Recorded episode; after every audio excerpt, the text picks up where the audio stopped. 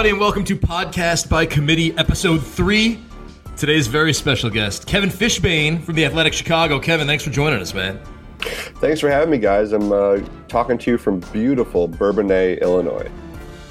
I've seen a lot of Bourbonnais in my feed. I don't know if it's because people are talking about the Bears or if I'm just following a lot of uh, Chicago sports, or maybe you're just you're up early. And it, but this morning on the way in, it's like Bourbonnais, Bourbonnais, like everywhere in my feed. So it's kind of yeah. cool. I had a, I, I talked to one of the Bears rookies yesterday, and he was like pointing to the big water tower that says Bourbonnais, and he goes, "I don't even know how to pronounce it. It's like French or something." So it's it's a new thing for a lot of these guys to get used to. And Bourbonnais is uh, for, for especially for some of the players who are like from cities.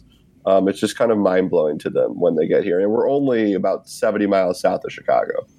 Uh, th- I mean, this is probably putting you on the spot, but what is the the history behind Bourbonnais? Were there French settlers who came across and founded the, Uh, that- the, the village That's city? a that's a great question. I just always assumed that there were just a few, you know, bourbon drinkers who wanted to, uh, you know, make a town and, and add a little French to it. So I'm going to go with that. That works for me. That's cool. Uh, you can follow Kevin on Twitter at kfishbain, and uh, I want to plug is his one a days from training camp that are going up on the site now in the Athletic Chicago. So, um, you know, if you're listening to this, you're obviously a subscriber, so I don't have to plug any discounts or subscribe or tell you how awesome it is. Uh, but you know, Kevin Fishbain, fantasy friendly and uh, and fresh content every day. So let's hop to it. Kevin, thank you so much for doing this. Um, you're a fantasy guy, right? Yes, I am. And actually, you know, uh, Beller knows this uh, a little bit, but I, I spent a fair amount of my years at Pro Football Weekly where fantasy was a big part of what we did. So um, I was well versed in it. And I, I will say my um, participation in fantasy football has probably dropped a little bit since I've been a beat writer um, to keep up. Uh, and actually, if I can tell you guys a quick story Please. about the challenge of having a fantasy team and being a beat writer. It was uh, 2016, and I was uh, in Michael Beller's fantasy league in the championship against Connor McKnight. I am in Tampa Bay at the Bears Bucks game, a totally meaningless game, late in this, you know, week 16. The Bears jumped out to a big lead. They're going to win the game, you know, pretty easy. End of the game, the Bucks throw a hail mary, and Austin Seferian Jenkins comes down with it. Meant nothing. It didn't even mean anything for the spread. But it was last play of the game. He comes down with a touchdown. I find out in those moments that Austin Seferian Jenkins was on the team I was playing in the championship. So here am I. I'm this professional beat writer. I got to go do a job. I got to go talk about talk to these guys about the game and write a story. And I am so I got to get over a series. I'm like I want to ask every Bears defensive back why did they not knock that ball down? it has cost me a fantasy football championship. I of course did not. I am if nothing if not professional. But that is just an example of some of the challenges with when you're spending every Sunday um, you know, you're just watching and analyzing so much of one team. One thing, it's hard to keep track with everything else. But another, if guys on your fantasy team or your opponent are in the game you're covering, uh, it gets a little it gets a little uh, iffy out there. So I actually try to avoid having Bears on my fantasy team to begin with too, to just not have to worry about any of it. Which seems kind of uh, counterintuitive, I guess, since you're you're living and breathing the Bears every day. You would think like you'd be, you know, you'd have these little diamonds in the rough that you'd kind of pinpoint. But I can see, Uh, the, I can see the other side. Like you got to sit there and watch them and keep it professional. Yeah, exactly. I'll usually, I'll probably have one a year where, as you said, kind of if there's that one guy that I kind of like last year, I think I put Trey Burton on a few of my teams because I just had a pretty good feeling about what his role would be in the offense. So there, there, I would, yeah, you're right. There are probably each year I'll probably maybe target one guy um, and, and- stack them on on my teams because I have a feeling about it. But um, yeah, otherwise I try to, I, you know, Sundays it's funny when I'm at the game. I'm trying very hard to not even think at all about my fantasy teams. Yeah, the funny thing here is like normally I'd be like, well, you know, you can get the defense to their kicker, but the defense goes way too early and the kicker's just a, a quagmire, right? Uh, yes, yes, I would highly uh, recommend not picking any of the Bears kickers for your fantasy team.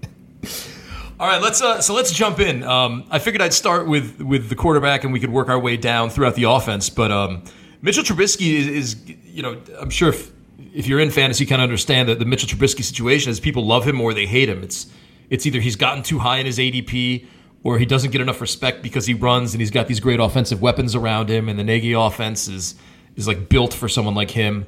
Um, you know, he's got the the same offense coming back.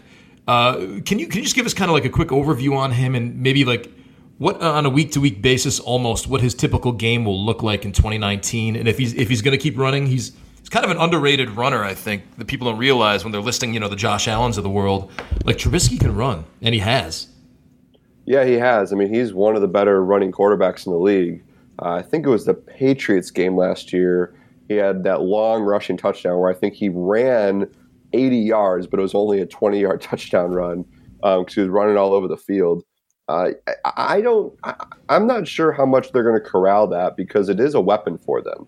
Um, the one reason I could see it potentially not being utilized as much is simply because they're going to feel more comfortable with him in the passing game, and their hope is obviously going to be that some of those scrambles that came from plays breaking down, that plays breaking down won't happen as much this year. Um, you know, Mitch is everybody inside Halas Hall is legitimately excited. Like they think he's going to take a big step. He's very confident. He's very comfortable in this offense. He's got all the physical tools. You just need to get rid of some of those throws that you know make would make Matt Nagy pull his non-existent hair on his head out. Like the, those are the th- plays they need to dial down this year. And from a fantasy perspective, you know he had that like crazy game against Tampa last year, um, and then he also had some duds.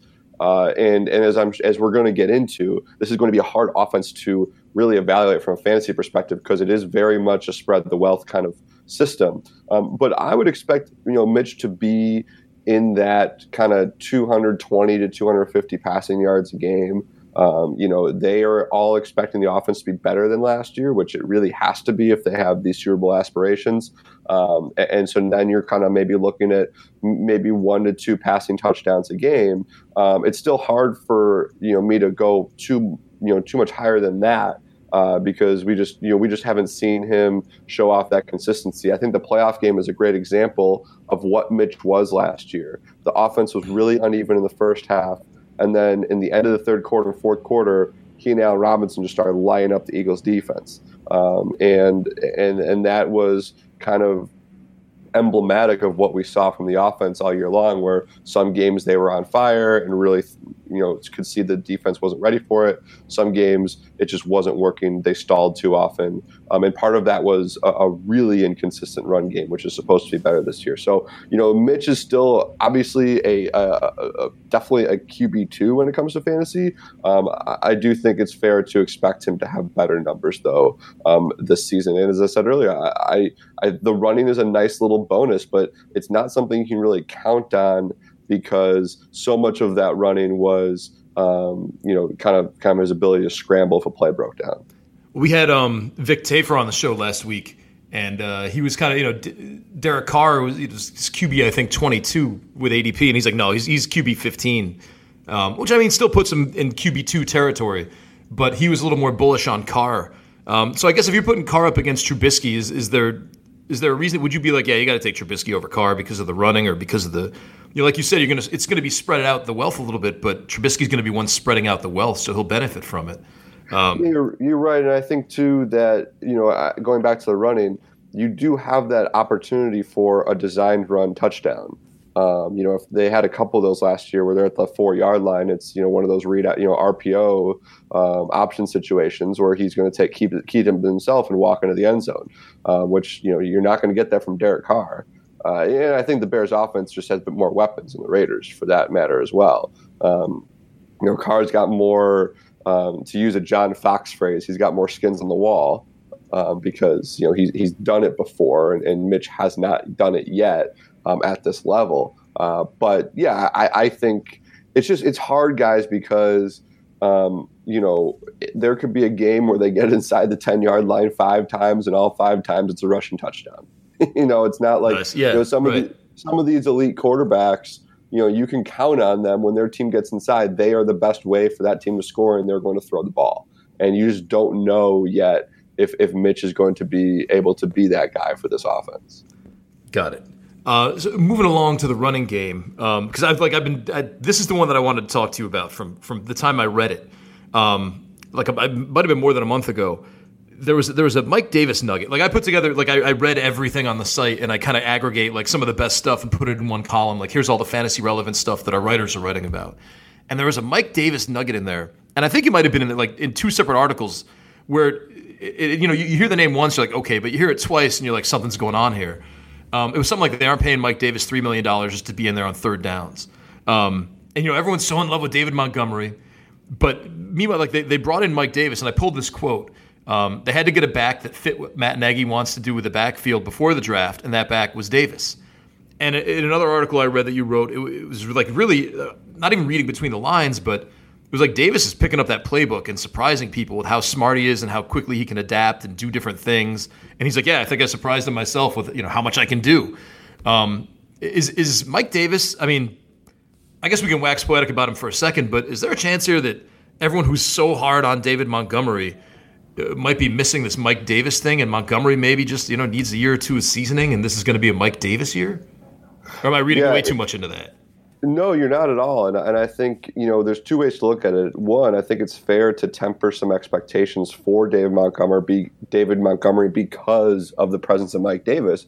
But I also don't think anybody should be running into their fantasy drafts and, and, and finding a way to get Mike Davis on your team in the earlier middle rounds. You know, certainly a late round guy as, as a flex guy. But, you know, in, in that article you were alluding to, the draft is such a crapshoot. And the Bears had no way of knowing they were actually going to get David Montgomery. Uh, you know, they obviously had a plan. He was high on their board. Um, when the, when the opportunity was there, they pounced. So I, I, think we have to remember that Mike Davis was really their first priority of fi- fixing the running back position this offseason. They signed him the first day of free agency. He, they just gave him $3 million. Um, you know, I was, it's like last, the last couple years they had Benny Cunningham, who would be, you know, third down back, you know, pass catching back, sometimes in some situational things if they weren't comfortable with Jordan Howard or Tarik Cohen. I think that's Mike Davis on an exponential level because, you know, he's making $3 million.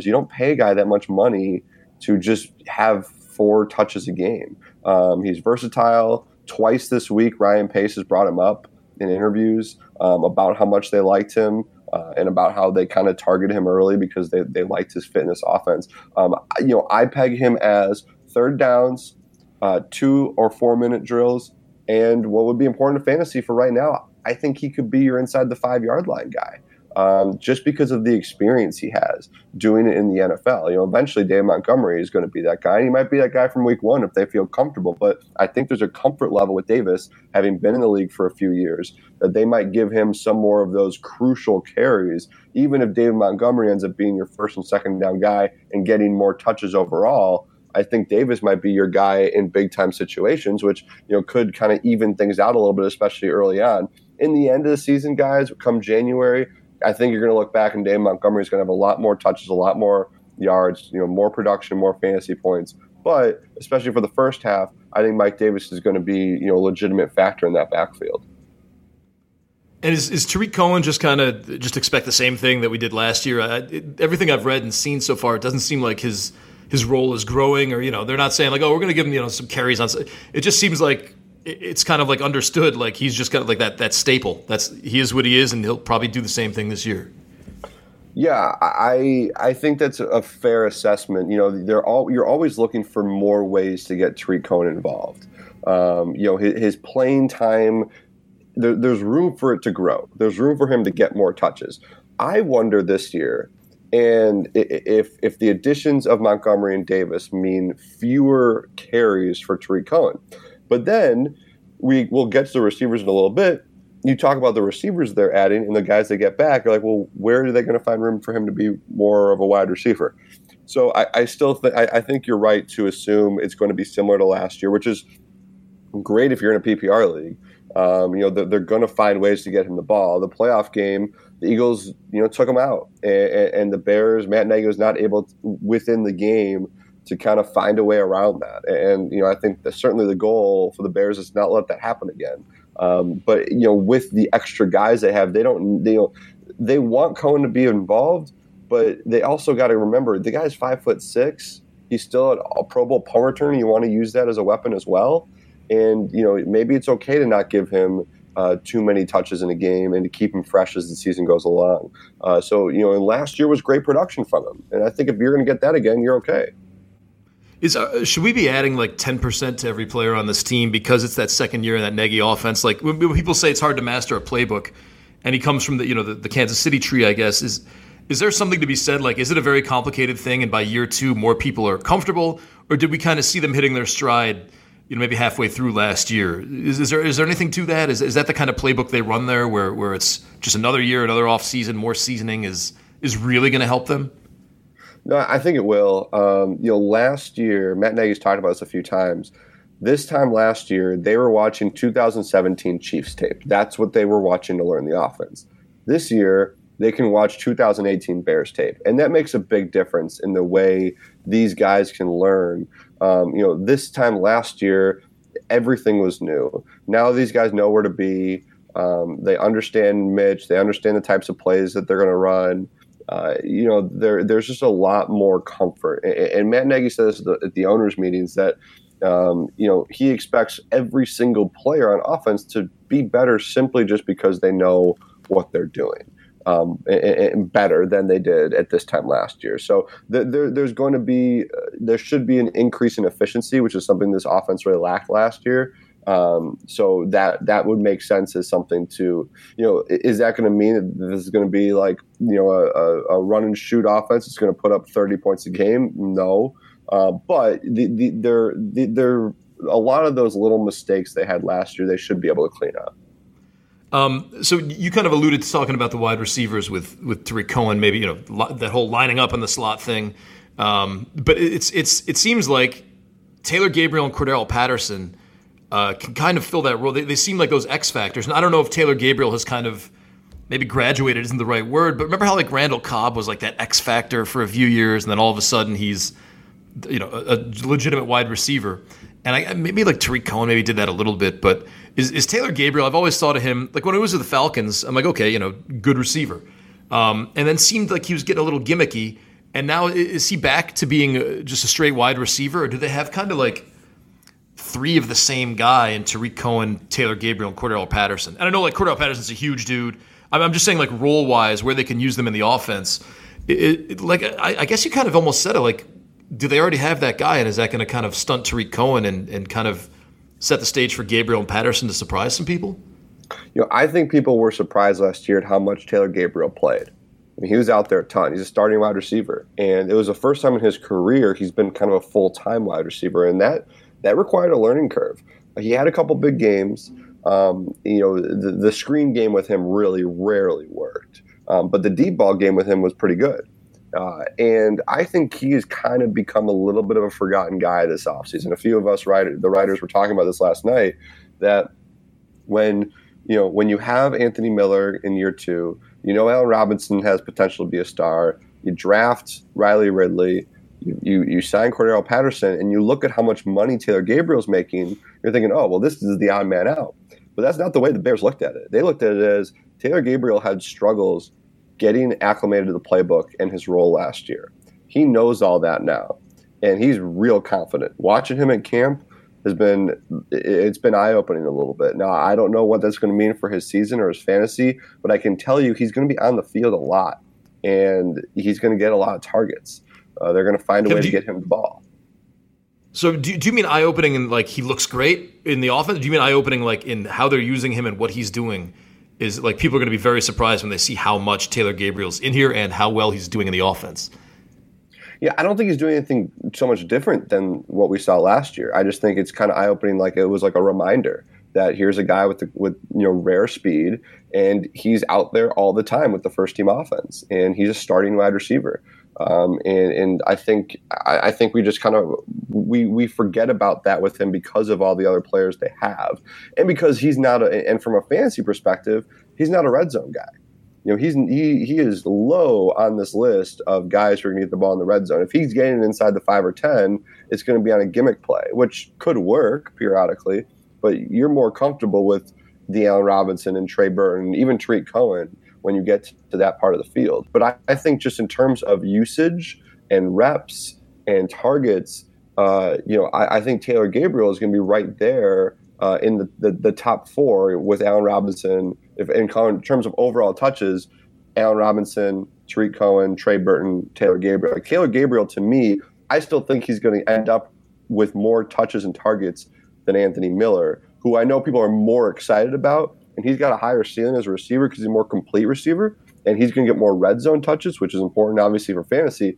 But I still think as of right now, Gabriel is still going to be that guy who's going to get more attention, um, especially early in the season if it takes Anthony Miller a little more time. I, I mean, uh, can we? I don't want to declare Taylor Gabriel anything right now, but like, is this a situation where maybe we're looking at 100 targets, 70 receptions, maybe a thousand yard season, and like six touchdowns? Is that like the Taylor Gabriel ceiling, or is it? I mean, is that even so like somewhere in the realm of possibility? you know that could be a ceiling. I, I think you you kind of if you're going to make scenarios for this offense, and you have a scenario that is Mitch is electric. Mitch is the quarterback the Bears think he is.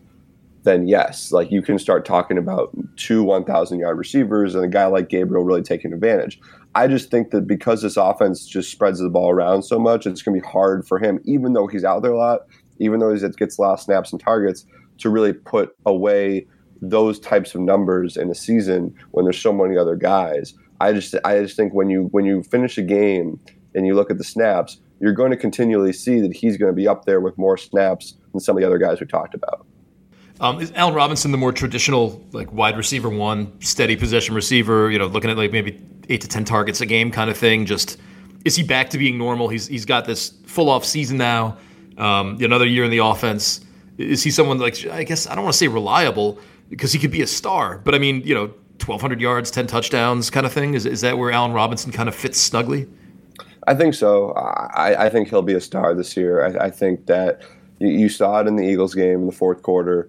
Um, you saw in a couple of games during the season. Um, but he has been through, we've seen five practice, four practices in training camp. I would say he's been the best player on offense um, which he should be. he's making, you know, he's got the money. Right. He's, he's, wide receiver one, like that. He should be. But it's been really impressive to watch him because we didn't really get to see this last year in training camp because he was still coming back from the ACL, so things were a little slow. Um, but he's been dominating at training camp, and, and I think you're seeing um, glimpses of what he can do for this team. So if there's one guy on the offense that you can be confident it has the potential for you know, I'll say Pro Bowl numbers, it'd be him. He's probably the only one, too, Nando, because, you know, as much as you might be excited about David Montgomery, we talked about Mike Davis, you got Tarik Cohen.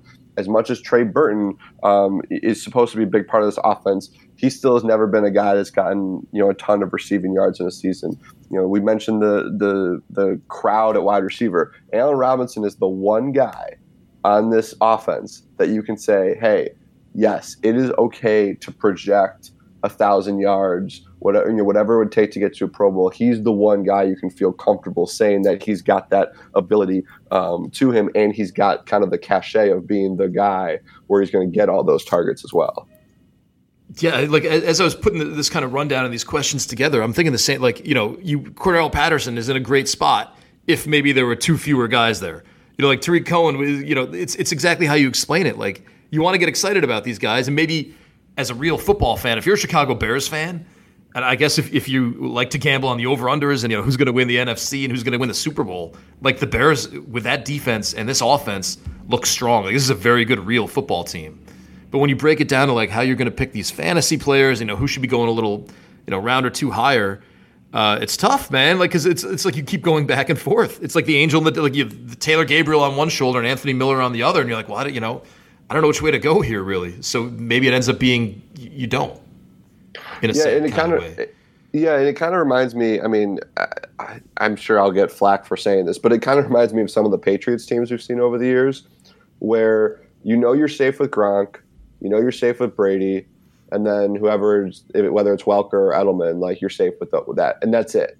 And you know that there's going to be random games where Philip Dorsett or James White or you know whoever it is is going to have a really good game but you just you can't rely on those guys for a full season. Um, that's kind of reminds me of the bears where again i think you are comfortable taking Allen Robinson in an earlier round. Um, i think you're comfortable looking at dave montgomery as one of those breakout potential players Um, and I think Anthony Miller a little bit in that category, but still, you've got Taylor Gabriel, you've got Trey Burton, you've got all these other guys, Tarik Cohen. Um, I think Tarik Cohen's kind of a must because of you know the PPR. I think Trey right. Burton is a must because as a low end tight end one. But yeah, this is just a team that doesn't have a whole lot of like, oh my god, I need that guy on my fantasy team in the early rounds. Allen Robinson is probably the only one. Uh, I want to get to Trey Burton in a second, but I, I, I, wanted to bring up a guy who's no longer with the Bears, but fantasy people, you know, he, he just kind of pops up and he's like, oh, I'm healthy now. Uh, now I'm not. Um, Kevin White in that Cliff Kingsbury offense out in Arizona now.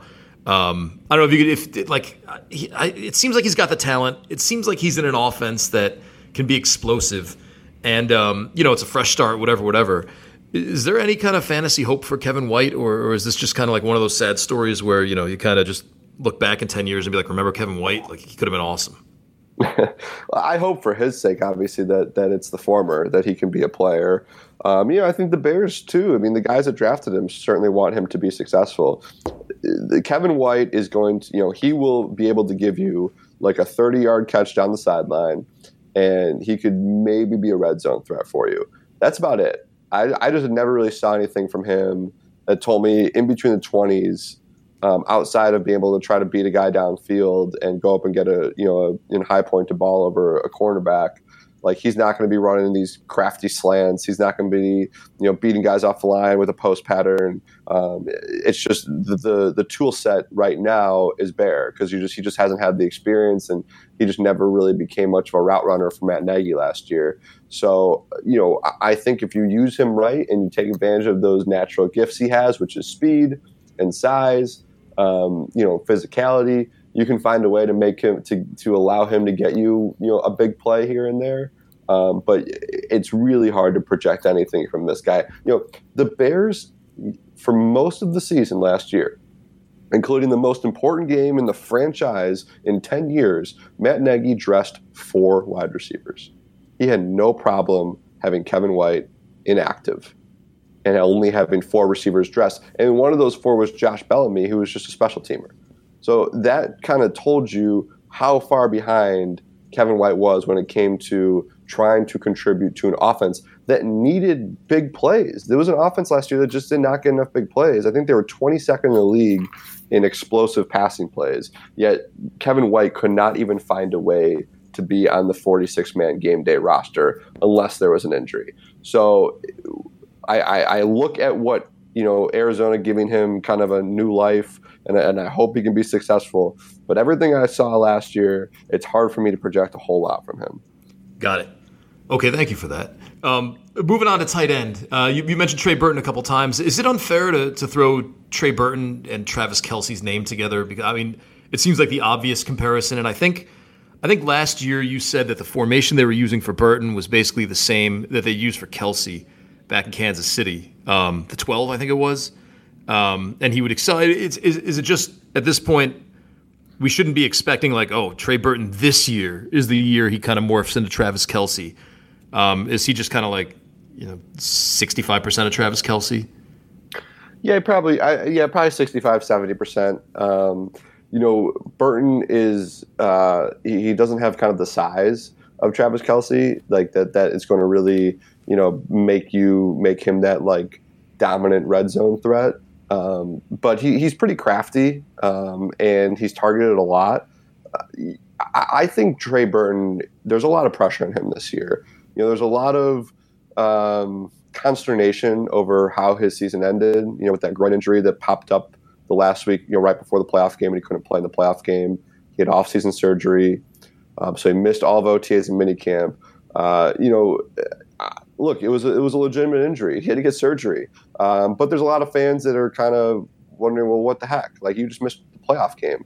Um, I, I, think this is a guy who's getting paid a lot of money, um, and he needs to be more productive. And Matt Nagy needs to get him better involved in the offense. Mr. Trubisky needs to find better, you know, more ways to get him the ball to create big plays. Uh, Trey Burton's making too much money to not be, you know, collecting 800, 900 yards receiving um, this season. So I, I, I, expect him to be a focal point of this offense.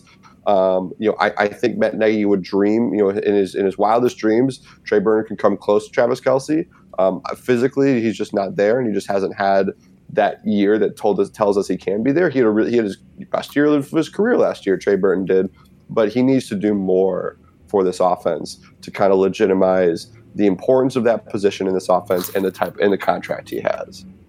Is is Adam Shaheen not a fa- like someone can't say, well, you know, Adam Shaheen's there because I've heard his name a couple times. It might have actually been you in the beat writer roundup, but you know, you see his name, you're like, oh, you know, should I worry that Trey Burton might be challenged by Adam Shaheen, or is that just noise, basically? Yeah, I wouldn't worry about that. I mean, Adam Shaheen hurt himself the first day of practice and has been out for with a lower back injury past couple days, and that's been his problem throughout his career is staying healthy. They they were legitimately excited about Shaheen though, starting all the way in January through the offseason because they did not sign a tight end, they did not draft a tight end. The only thing they did was they converted Bradley Sowell, an offensive tackle, to tight end. That is it.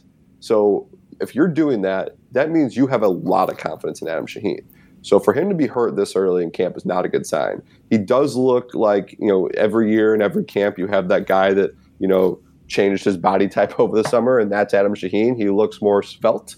Um, he, you know, looks leaner. Um, he did some things to try to avoid injuries, which obviously hasn't, you know, didn't work the first week of camp. Um, but it did work throughout the spring. He looked really good in OTAs and minicamp but I think that he is still ultimately going to be a red zone guy, which is good for fantasy. You know, if he's going to, if he's healthy, if he's a full time tight end, you know, it's he's worth a flyer because he's a much better red zone. He's probably the best red zone target um, in terms of his size outside maybe Allen Robinson on the team he just has to stay healthy, and we just haven't seen anything from him that tell us he's going to be able to stay healthy and be a productive player for the whole season. Uh, we've seen these little flashes here and there that tell us that he's got the potential, but that's it. Um, you know, if he stays healthy, I, I, think he is worth keeping an eye on late in your fantasy draft because that they obviously are very confident in him because they didn't give him any competition this year, um, this offseason, I should say. Uh, but you know, he, you know, he's got he's got to get healthy. Got it. Um, uh, before, well, this might sound childish, but it, I, I, need to know this. Um, the Bears' offense facing off against that Bears defense every week in practice. Is that going to make them a better offense? Is that is that a very childish question to ask, or is that a real thing that you know people kind of underestimate in fantasy? When you have these elite defenses, and the you know the offense is going up against them, does that make them better? Well, Nando, uh, iron sharpens iron, right? That's right, right? Thank you. so, you know, they, they talk about it. Um, you know, it, it, was kind of funny. Uh, the first uh, one of the first practices out here, Khalil Mack was like wrecking plays before they could begin, and I think that helps. You know, and for you know Mitch Trubisky to try to make throws against you know you know Eddie Jackson picked him off the other day, um, and that was like okay, you know maybe not every safety in the league gets that ball, but if Eddie Jackson gets there, I got to throw a better ball. So I think there are ways that, that, this defense can help these guys out. They, they say it all the time. That's a little bit of coach speak to a, to a point, but I think there is some legitimacy to seeing this seeing this defense every day in practice um, in the in training camp setting. That that it, that it challenges them um, to be better. And there are different. You know, for each wide receiver that's going up against Kyle Fuller and Prince Amukamara, you know, th- th- those are individual challenges those guys are getting that that you would think makes them better. And and look at these running backs too. Um, you know, I'm watching David Montgomery, and he's being asked to pass protect against Roquan Smith. You know, Mike Davis has to run a route against Roquan Smith Danny Trevathan. You're talking about two of the more better inside linebackers in the league. That should only help these guys out. Dude, like this, I mean, so it's like Khalil Mack, Khalil Mack, Khalil Mack. But oh, like, like this, I'll draw this parallel. Maybe I'm right or wrong, but that Cleveland team, it seems like, um, remember when the Lakers got like Karl Malone and and Gary Payton, like they stacked up, and that team was just a disaster. Um, and you know, Cleveland seems like they added all that talent. Oh, maybe not because you don't remember the Smurfs. Uh, so maybe this is too maybe this is too old for you. But um, this this kind of this, this Bears team seems like more homegrown and electric. Where you know Cleveland seems like they just added some people, and it could it could go either way. But this defense, man, like and and you throw Chuck Pagano in the mix, and you know he was uh, he came up as a defensive coordinator. He, he was he was an awesome secondary guy. It's just, this could be like this is a really, I think Eddie Jackson. I saw his name like five or six times, and I never really pick up on um, you know, a lot of the defenders and a lot of secondary stuff, uh, you know, preseason or whatever. But this this defense is like people are taking it first, obviously, but this might be like a seventh round defense. You know, like this is like maybe you want to get this defense. They're going to be nasty. Yes, you definitely do. You know, it's in some ways it's kind of unfair to expect them to get have the same takeaway rate that they had last year, which was insane. Um, but you know, I actually wrote a story about this over the summer. If you just kind of Google um, Bears regression Kevin Fishbain, you'll find it. Um, and what I did was because it's it's such a common thing among uh, national reporters to say, "Hey, um, the Bears are going to regress. Their defense is not going to be good as last year." And my response to that was, uh, "No, no, duh." They had the best DVOA for a defense in seven years. Of course, they're not going to match that. But individually, Khalil Mack missed two games last year, and he was not himself for two others. So essentially, he was out for four games. So he's got more potential, which is scary. They they think Leonard Floyd could be a star this year, and, and I've had cynical fans say, "Oh, I've heard this before," but no, you've not. Th- this is totally different with the way that he has come. He's kind of come along this spring. So you have that. You have the fact that other guys are still young, like an Eddie Goldman. And then the biggest one is Roquan Smith. I mean, that guy was not at training camp last year. Yeah. And now he gets to do the whole training camp.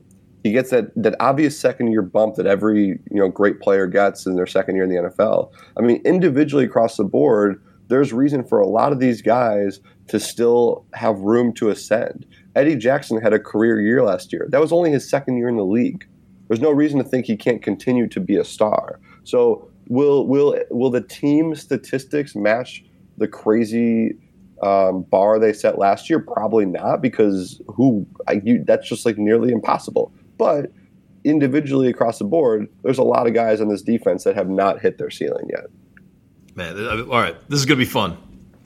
Make sure you make sure you have that follow button on Kevin Fishbain uh, in the site. To be honest, like I, I don't know exactly where it is. I think if you go to your author, you go to the author page, you can click on it right there um, or follow Chicago this is this is going to be a good good team, um, and I think a fun team too. Uh, so before we let you go, and I know you got to run to practice, uh, we you know getting to know Kevin Fishbain. just some rapid fire questions for you, and I took out the Smurfs one. Uh, for, for, those who don't know what we're talking about, Kevin and our producer Michael Beller uh, did not know anyone besides Papa Smurf, so I guess I'm old. I'm an old guy now. That's good. Good to know. Uh, you ready, Kevin? I'm ready. Hit me. Favorite ice cream flavor? So this should be. I'm sorry to end the rapid fire quickly. Thank you for that. yeah, I don't like chocolate. It's a really weird thing, but I do not eat chocolate. I never have. It was at least since I was a kid, and I learned I didn't like it. So that severely limits my ice cream flavors. So I'm very simple with it. I'm big. Just I, I love strawberry. Like that's. I mean, it's again, it's kind of blah blah. It's not exciting, but I need to give you that caveat so you knew I wasn't just being super boring. I don't like chocolate. It eliminates a lot of ice cream flavors. So I'm good with a strawberry or like a caramel kind of thing. Even just some good old vanilla, totally fine. I'm gonna date myself, but did you? It was strawberry Quik the way you went then instead of the chocolate milk. Yes. Oh yeah. No, All I right. was I was a strawberry milk guy and strawberry Quik on my vanilla ice cream. Nice, nice. Um, a favorite cartoon? I meant that one from the Smurfs for you. Uh, Recess was my all-time favorite cartoon growing up. What's the last movie you saw in the theater?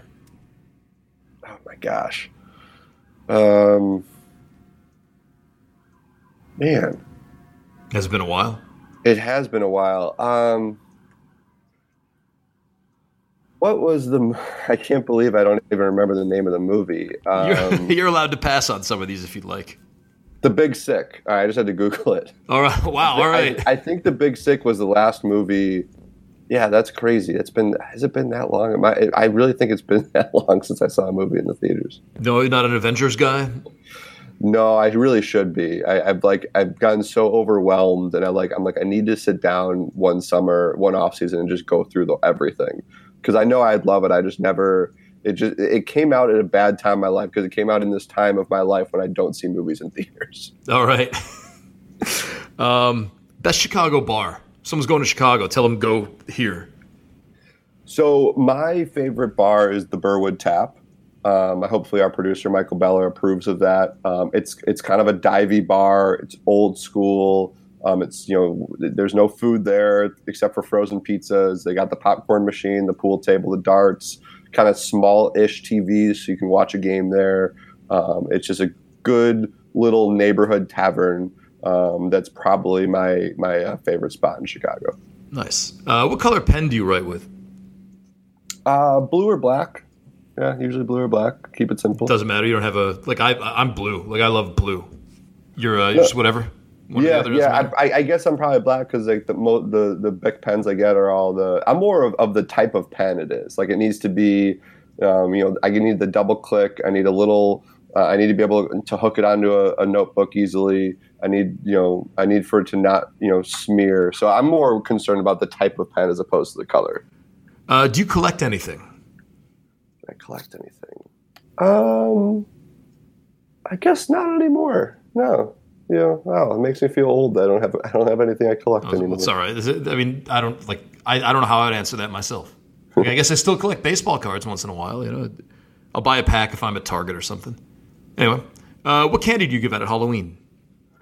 This is where my wife and I argue because going back to I don't eat chocolate, so I want to go get that giant variety pack that is like Skittles and sweet tarts and airheads and like things that you never want in your goodie bag or your, your trick or treat bag. But I want to ha- I want to be able to enjoy the extras. So and she'll be like, no, everyone wants chocolate, just do chocolate. So I will say Skittles. If it was up to me, I'd be throwing Skittles out everywhere so that I could have all the remaining Skittles. Got it. Uh, favorite book of all time. Oh man. Um, I'll go uh, the things they carried, Dave O'Brien. Uh, did you watch Game of Thrones? I did not. Never seen an episode. Really? Yeah. Uh, and final question: How many free throws can you hit if you were to attempt ten right now? I I think I could hit seven. Actually. Oh, it's very impressive. Yeah, I. If you ask me how many layups I could hit, in a row. I'm not sure I could say, out of 10. I don't think I could say seven. I could probably hit maybe one three pointer out of 20. But free throw was kind of my sweet spot. I felt I feel like I might miss the first two and then finish strong. So I'm I'll, I'll, I'll go I'll go high and I will go seven and hopefully nobody will challenge me to do that. All right, that's how you end a show. Um, thank you for joining us, uh, Kevin Fishbain, uh, K Fishbain on Twitter. You you must have like some really cool fantasy team names. You got a lot to work with there. Uh, man, Nando, you just made me feel bad that I probably I don't. If you got an idea, let me know, and I'm happy to. I'm I'm bad with fancy team names. I should have some better ones though. We have Bane, I mean, like the fish Banes of my existence or something like that. You know, you got fish in there, so I don't know. This is like Kevin's team, Team Eleven.